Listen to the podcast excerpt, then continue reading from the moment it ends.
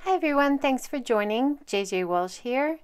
Uh, these are some thoughts that I'm putting down to paper. Can we still say to paper when you're writing it online? Anyway, putting my thoughts down from my Fukushima trip.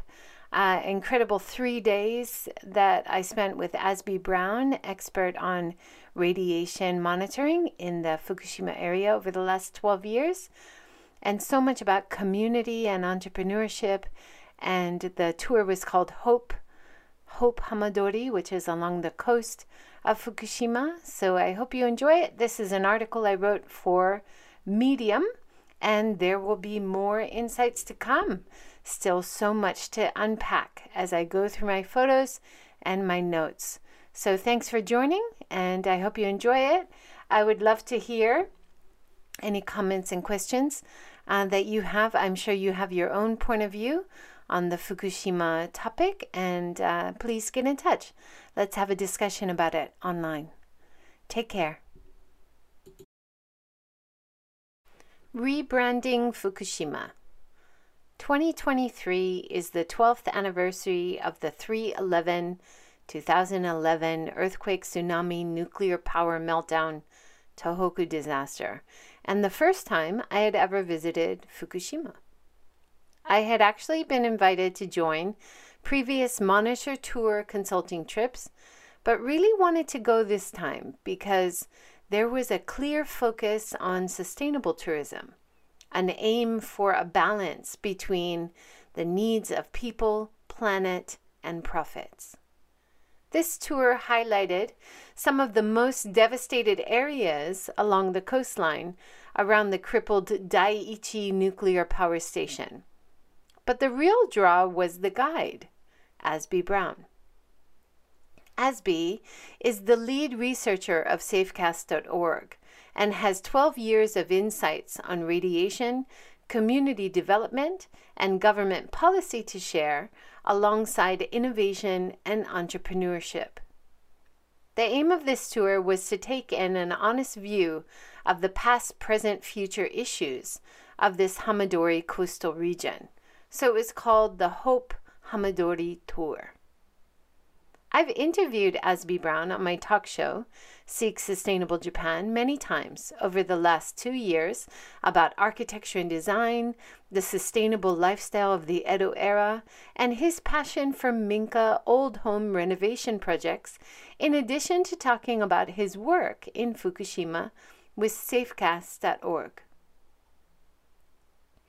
Azby has been to Fukushima over 40 times since 2011 in his radiation monitoring work with Safecast, a nonprofit organization that launched after Fukushima's disaster to put radiation monitoring tools and data in the hands of locals. The data they collect is open source, shared online with people around Japan and the world. There was a lack of clear information about radiation levels after the disaster, which made it impossible to make decisions about what to do, where to go, and what was safe to eat and drink. As we traveled around the area, we were able to use the online open source Safecast radiation map, which was a great way to see what was happening in the area in real time. Local monitoring, like this Safecast system, provided local people with more peace of mind as they could correlate the readings they got with the official data they saw on TV and in official reports. Azby Brown, as our guide, did not shy away from the controversial issues and ongoing problems as we were presented with a past, present, and future view of Fukushima. It made me realize how important good guides are to the future success of less typical tourism destinations, such as Fukushima. Done right, however, I'm certain there is potential for deeply meaningful and sustainable tourism here that keeps the needs of locals and visitors and people, planet, and profits in balance. The content on our three day tour was full of diverse and complex narratives as we traveled by bus along the 100 kilometer segment of its Hamadori coastline from Iwaki to Soma. While the problems inside the crippled Daiichi nuclear plant in Fukushima are far from over, no new release of radiation is being emitted into the atmosphere, only collected in racewater. So the existing radiation in the ground, in the area, is in the ground. It's in the water, it's in the contaminated soil bags, and contaminated water tanks. It was incredible to visit Ono Town, which is only five kilometers from the crippled Daiichi nuclear reactor. As a once thriving community, it has all but been erased. It was a no go zone for many years. Then the collection of contaminated soil and the clearing of all the buildings has created empty lots where the town used to be. This decontamination strategy has clearly been successful on paper, as it has significantly reduced radiation levels that used to be high. But looking around at the empty lots really raises questions of whether people will want to come back and restart their lives and businesses here. Contaminated water and soil crisis. There has been a lot of progress in recovery, but the empty lots and imminent plans to release contaminated water this year, as well as move contaminated soil across Japan to be used in road construction projects, makes it clear the crisis is far from over. Perhaps storing the contaminated soil and water in areas people are unlikely to come back to makes the most sense. But there is also resentment there when the brunt of the ongoing crisis is carried out entirely by the people of Fukushima. The contaminated water release will most strongly affect local fisher people who have managed to keep uh, to get new boats and to keep going. But they really feel sure they will have to find new careers and move away if the water is released as planned we had a chance to meet a lot of the Fisher people on the first evening and uh, have a barbecue with them and hear their stories. And uh, you feel very empathetic uh, to their plight and to all of the stigma that they put up with, despite all of their rigorous testing to make sure that the fish they catch is safe. There's still a very deep, entrenched stigma against people buying their products. Renewables rebrand. During our early March visit, we saw ume plum blossoms and diverse old growth forests alongside new coastal tree lined tsunami buffer zones and solar and wind renewable energy projects. Being able to see the beauty of local nature in tandem with wholehearted efforts to protect the environment is so exciting. That was one of my favorite parts of the trip. According to the Japan Times, Fukushima supplies almost half, 47%, of its own energy from clean renewable energy with an eye on carbon neutrality by 2030. Especially impressive when compared to Japan's national average of renewable energy production at only 20.3% in 2022. One of the lesser known facts that we were reminded of on this tour is that the people in Fukushima never benefited from the generation of nuclear power in its prefecture, as the power was sent by TEPCO, the organization, the electric company that ran the nuclear power stations, all the power was sent to Tokyo. Despite this, it is now the people and the businesses in Fukushima that suffer the negative effects of the nuclear power disaster. So, this shift away from nuclear power to renewable energy for use by local people has been very welcome as a way to do it right this time. Fukushima's new brand. The Fukushima area is also aiming to establish innovative solar recycling and disposal facilities, according to the Japan Times article. As we near 2030, many home and corporate solar panel installations will be past the estimated 30 to 40 year lifespan.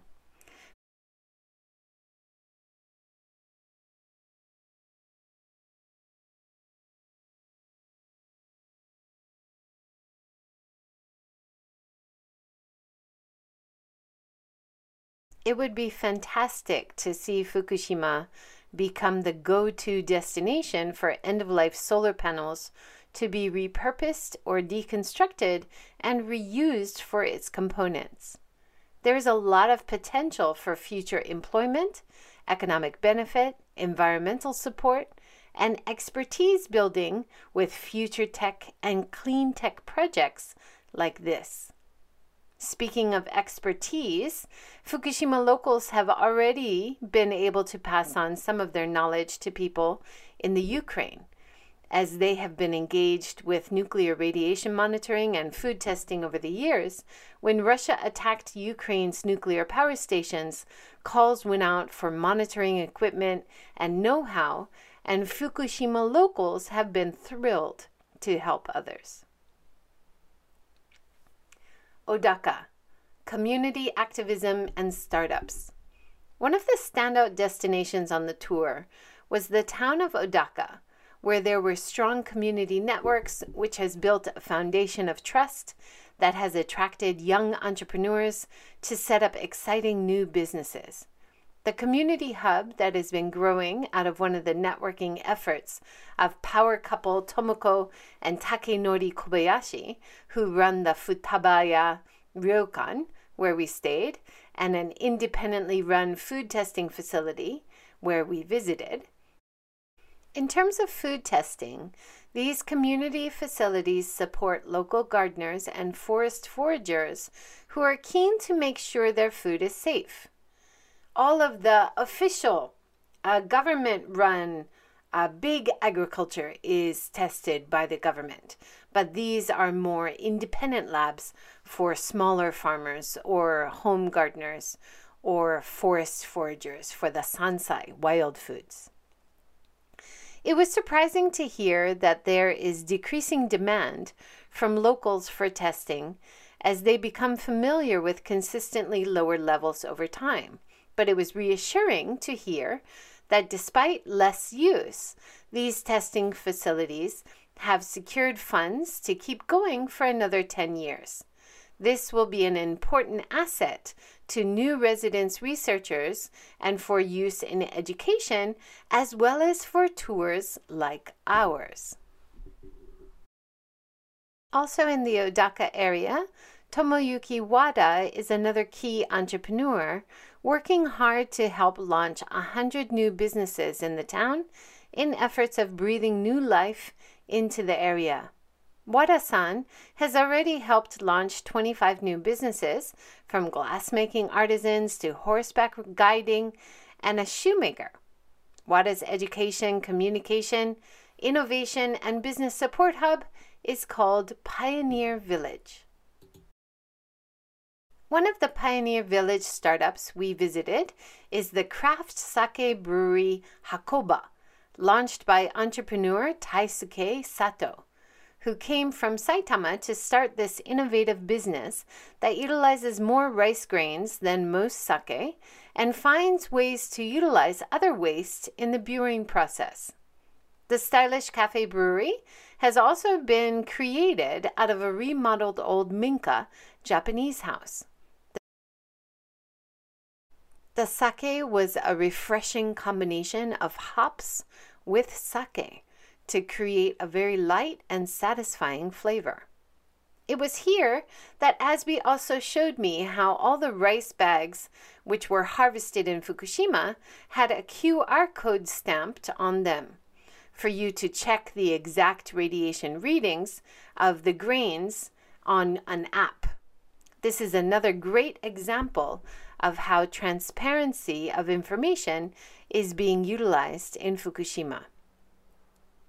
On an early morning walk around the town, I came across stunning shrines and temples in the town that miraculously survived the earthquake. In contrast, my heart sank as I walked past rows of empty lots between the houses, waiting perhaps in vain for new buildings some of the empty plots have thankfully been reused as community herb gardens and meeting spots, but this is a view that visitors should be prepared to see. Don't erase the past.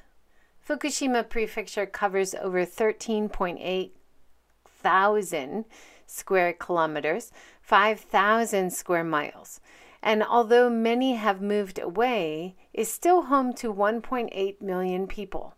The area affected by radiation covers just a fraction of the prefecture, but the stigma affects anyone who says they are from Fukushima. As a longtime resident of Hiroshima, I can more clearly understand the difficulty in overcoming a dark negative brand. It's likely that Fukushima has a long road ahead to be associated with anything positive. But as Hiroshima is a great example of, it's not impossible. And that was the purpose of this media tour to start building a new brand in Fukushima of transparency, community, and entrepreneurship.